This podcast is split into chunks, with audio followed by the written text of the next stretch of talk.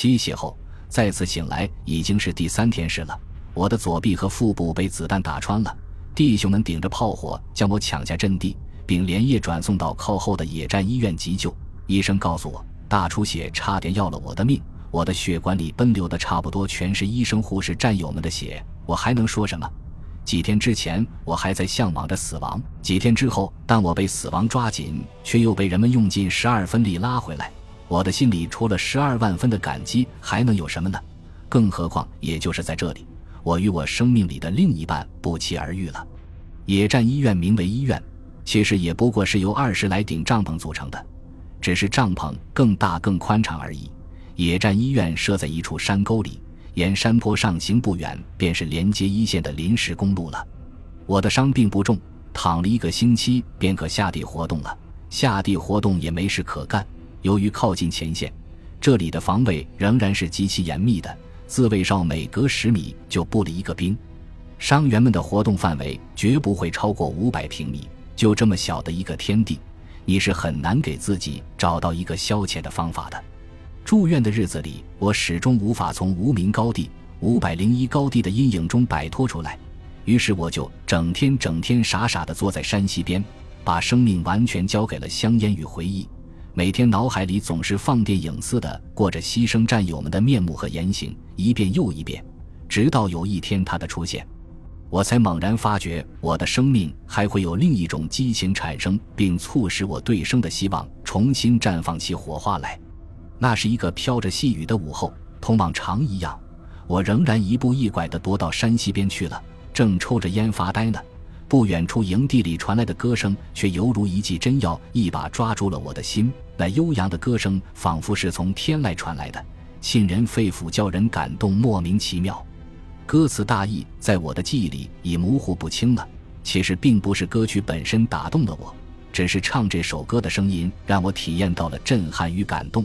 我迫不及待地想要看看这位有着天使般嗓音的歌者，却又不忍心放弃这幕听完的歌。就在这流莺逶迤的声音里，我深深地醉倒在这浓厚的温情里。雨打湿了军衣，我不自知；烟烫着了手指，我不自知。歌唱完了，一阵高似一阵的掌声把我从无限的遐思里拉回到现实中来。结束了，不，我百米冲刺似的向营地中心跑去。不能说跑，应该说滚。还没好利索的身子伴着我，不知摔了几个跟头。当我鲁莽地撞开人群的一刹那，当我与歌者面对面的一刹那，我完全被眼前的女兵慑服了。她就如此俏生生地立在场地的中央，如此的美丽动人。我第一眼见到她时，我就意识到了。但是她的美居然美到令我大吃一惊的程度，却是在这莽撞的一瞬间才发现的。我想，我的面部表情肯定充满了诧异与赞美。我的尚算明亮的目光在她身上狠狠地停了十分之一秒。女兵的身高在一米六八左右，她的身材苗条匀称，上下肢比例适中，女性曲线丰富而流畅，给人一种健康、轻盈、美满的印象。她的脸盘清秀而精致，高高的发际线下，额头宽阔明净。一双幽邃明亮的眼睛，大得出奇，如盈盈秋水；鼻梁线端正优美，唇吻线平直而富于变化，唇形饱满，还有艳若桃花的两腮。说这张面孔美丽是不够的，她还似乎在美丽之上被造物主赋予了一种古典美学意义上的雍容华贵，一种自然天成的大家风范。我在一瞬内已将她与我所认识、所看到过的所有女性做了一次比较。我的结论是联想是和奇怪的。我觉得眼前的女兵，她的美是一种富丽堂皇、博物馆陈列品一样，因天生丽质而不得不在这世上璀璨夺目的美。在我的思想剧烈活动的时候，我奇怪地注意到女兵的目光里的惊异与羞涩。那肯定是因为我的冒失才会使她产生一种好奇与被人猎奇的感觉。于是，当我用一双炯炯有神的目光再次盯上她的眼睛时，女兵白皙的脸颊上便迅速地泛滥起两团鲜亮明丽的红晕，我终于不自觉地紧紧握住了她的手。女兵的目光火花爆炸般亮了一瞬，脸上又随之现出一种恼怒与羞涩的表情。我注意到了她的表情变化，握着她的手猛地摇一下，松开了，场面开始显得尴尬起来。刚才还在为女兵的精彩演唱如痴如醉的人群开始苏醒过来了。我是如此的接近她，我已经能清楚地感觉到四周人群的眼神里，特别是男性同胞的眼神已然变得迷离，并充满某种善意的嫉妒。笑了，他笑了，虽然像是挤出来的笑容，但仍然是天使的面貌。你好，有事吗？我，此时的我真的有如芒刺在背。人群开始骚动起来。我猛然转身，又是一个冲刺，身后依然是人墙，和来的时候一样。去的时候，我依然像颗出膛的炮弹，径直撞开了人群。在与他的第一个回合见面中，我就如此狼狈不堪地败下阵来。当我把后背彻底甩给人群，甩给已然深深烙进我心里的他的时候，身后响起了人们从诧异中完全清醒过来后爆发出来的哄堂大笑，这其中也夹杂着他银铃般的声音，真是糗大了。我慌不择路地跑进了营地边上的小树林里。当确信边上不会有人，不会再有异样的目光时，这才停下了脚步。一种心虚似的疲惫袭上了心头。我背靠一棵大树，袭着草地坐下来，接着又躺下去。林子里彻底静下来，不再能听到外边喧哗的笑声。耳畔树根草丛深处，一只雄性蟋蟀兴奋、响亮、持久地叫着。同前后左右、远远近近的虫鸣连成一片，顺着树干的间隙朝坡下望。沟底一道弯曲的溪水被不知何时现身的阳光照得白花花的，哗哗的流淌声异常清晰地送进我的耳膜，这却让我愈发真切地感受到了夜的沉寂。我的手心还有着它淡淡的微温，这让我有点不知所措。我不知该把它放到哪里，无论放到哪里，我都害怕会很快地失去这点温度。最终，我还是把手轻轻地按在了胸口。即便会消失，我也要把这点淡淡的微温整个的渗透进我的心跳，让它永远徘徊在我的心房里。正回味着，一串杂沓的脚步声从林子的边缘由轻而重地响过来。也不知是怎么回事，我的心开始猛烈地跳动起来，加速的心跳导致呼吸变得粗重而缺乏韵律。难道是他来了吗？难道是那个俏生生地立在场中央的女兵来了吗？我不安地站了起来，是躲开呢，还是迎上去？我自己也不知道答案。你别介意啊，伤员们在阵地上守防那么长时间，心理上总会有些特别的。你刚来，以后慢慢会习惯的。有声音传过来，这声音我认识，是救护队的护士长，一个很不错的老大姐。没有呢，我没有怪她，只是那么突然，真的吓了一跳。是她，是这个声音。就是这个声音让我如此失态，如此失魂落魄的。他来找我了，不，不对，是他们来找我了。我该怎么办？我就像一只忘掉归路的蚂蚁。最终，我还是决定悄悄地离开。回医院的路竟变得如此漫长。我拿出了所有侦察兵的本领，就像在战场上偷袭敌人阵地一样，猫似的溜进了我的帐篷。幸好同住的几人难友都还没回来，也许还在外面与别人唠叨下午发生的这场闹剧吧。不管了，我一把钻进了被窝。我想努力使自己睡着，然而我却又明白自己今夜无论如何也是睡不着了。内心里多了一个温柔缱绻的声音：我已经迷乱了，并且知道自己迷乱了，但却不能够克制迷乱的产生与扩大。不止一次地告诉自己，这是没有意义的思念与喜欢。明天的你终会重上战场，连死活都无法操控，怎么还有资格去谈情说爱呢？但我还是无法说服自己，尽管我已经拼命努力了。夜的到来更是对一个深陷思念的人的折磨。同住的几个弟兄还是很识趣的，没有提起下午发生的事。可我还是不愿与他们面对面的碰着，至少今晚不想。于是我仍然努力把自己包裹在被子里，彻头彻尾的。我在等着他们的安睡，也不知过了多久，只觉得浑浑不知时间飞逝。好不容易熬到被子外鼾声雷动。我赶忙贼似的溜出了帐篷，也许时间真的很晚了。偌大的野战医院看不到一个人影，只有远处依稀的自卫哨还在忠实的晃动着。我漫无边际的踱到了山西边，明月是如此的皎洁，印在水里，将那曲曲折折的山涧水照得跟水银似的。林间受月光照射的树叶和草叶变得如此的薄且透明，并长出了一圈圈毛茸茸的光晕。我不想回到帐篷里去，就把双臂枕在脑后，仰面躺在露水凝重的草坝上。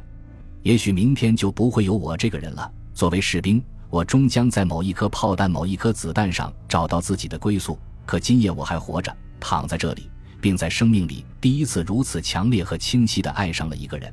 虽然我只是做着无意义的单丝单恋，但总归这也是我的爱情啊！如果明天我会在战斗中死去，那还会有谁知道这个秘密吗？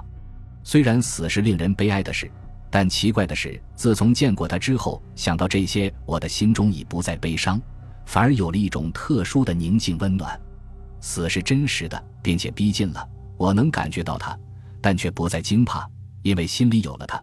我仍然没有承认死的合理性。其实，也许仅仅是因为看过了太多的死亡，而对其变得习惯，并且麻木不仁了也不定。但此时我的心里宁愿相信，这是因为他的出现才使我更富于勇气去面对死亡的威胁和挑战吧。我要不要也写一封遗书呢？不，没有必要。我嘲弄地笑起来。人们很快就会把我忘掉的，包括他在内。即便我牺牲了，他也依然会在这里，直到换房。他也会退伍或者转业，然后恋爱、结婚。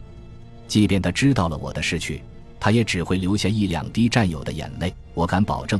对于任何人，他都会如此的，因为在他心里，现在也许仅仅是一个冒失的伤员而已。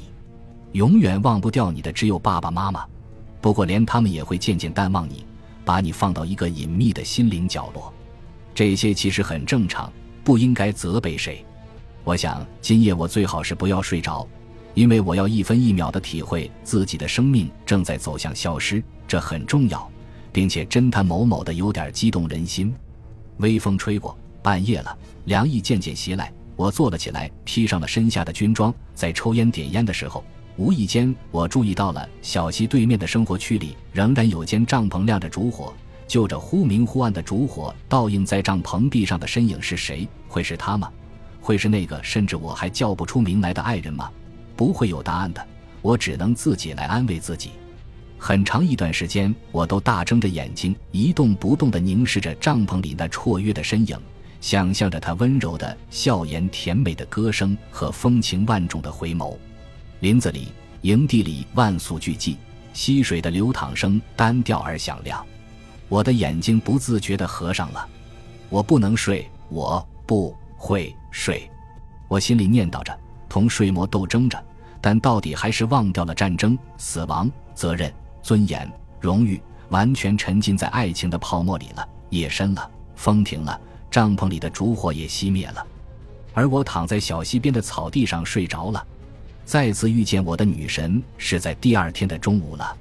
这是一个难得的大晴天，整个野战医院的帐篷外都晒满了被子床单，人们仿佛被阳光感染了似的，全都走出了帐篷，连不能自由行动的重伤号们也都被医护人员抬了出来。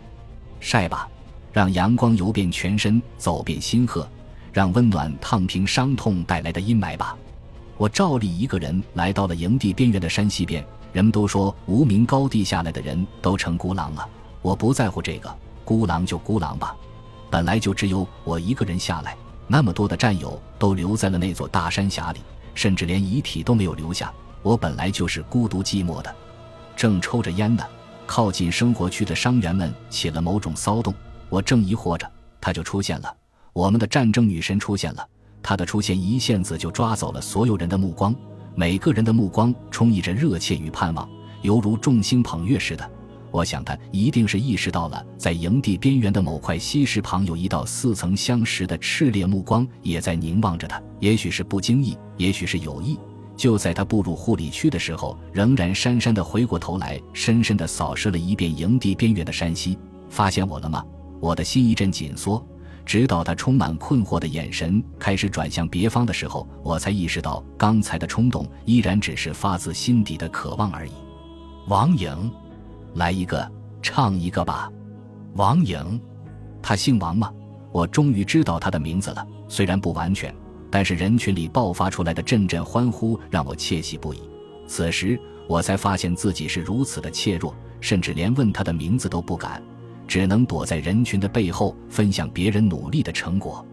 不管怎样，毕竟我已经知道了女神的名字，如此美丽多情的名字，我的心又一次不自禁地陶醉起来。虽然我与他隔着偌大的空间距离，还有纷至沓来的人流，但还是无法控制的开始触摸到自己深埋的爱意，并急于把它剖白于天下。点燃第二根烟的时候，我就决心给他写信了。随着明灭的烟火，我一遍遍构思着我与他的第一封信，正琢磨着，那边的歌声再一次响了起来，仍然是那首歌，天使的声音，天使的温柔，催人泪下，让人浮想联翩。歌还没唱完。我就情不自禁地鼓起掌来，并且是高高的站在水中的禅岩上。歌声停，风声停，人声停，我终于又一次与他专注的凝目了。他终于清清楚楚的看到了我，并不再带有昨日的惊异与惶恐。我已经感觉不到自己的意识了，只是那么傻傻的站着看着，真想躲开他的目光，但就是无法节制的继续凝目。脸上第一次泛起了火辣辣的红潮，这真可笑。在这血雨纷飞的地方，我毅然产生了想要恋爱的冲动。本集播放完毕，感谢您的收听，喜欢请订阅加关注，主页有更多精彩内容。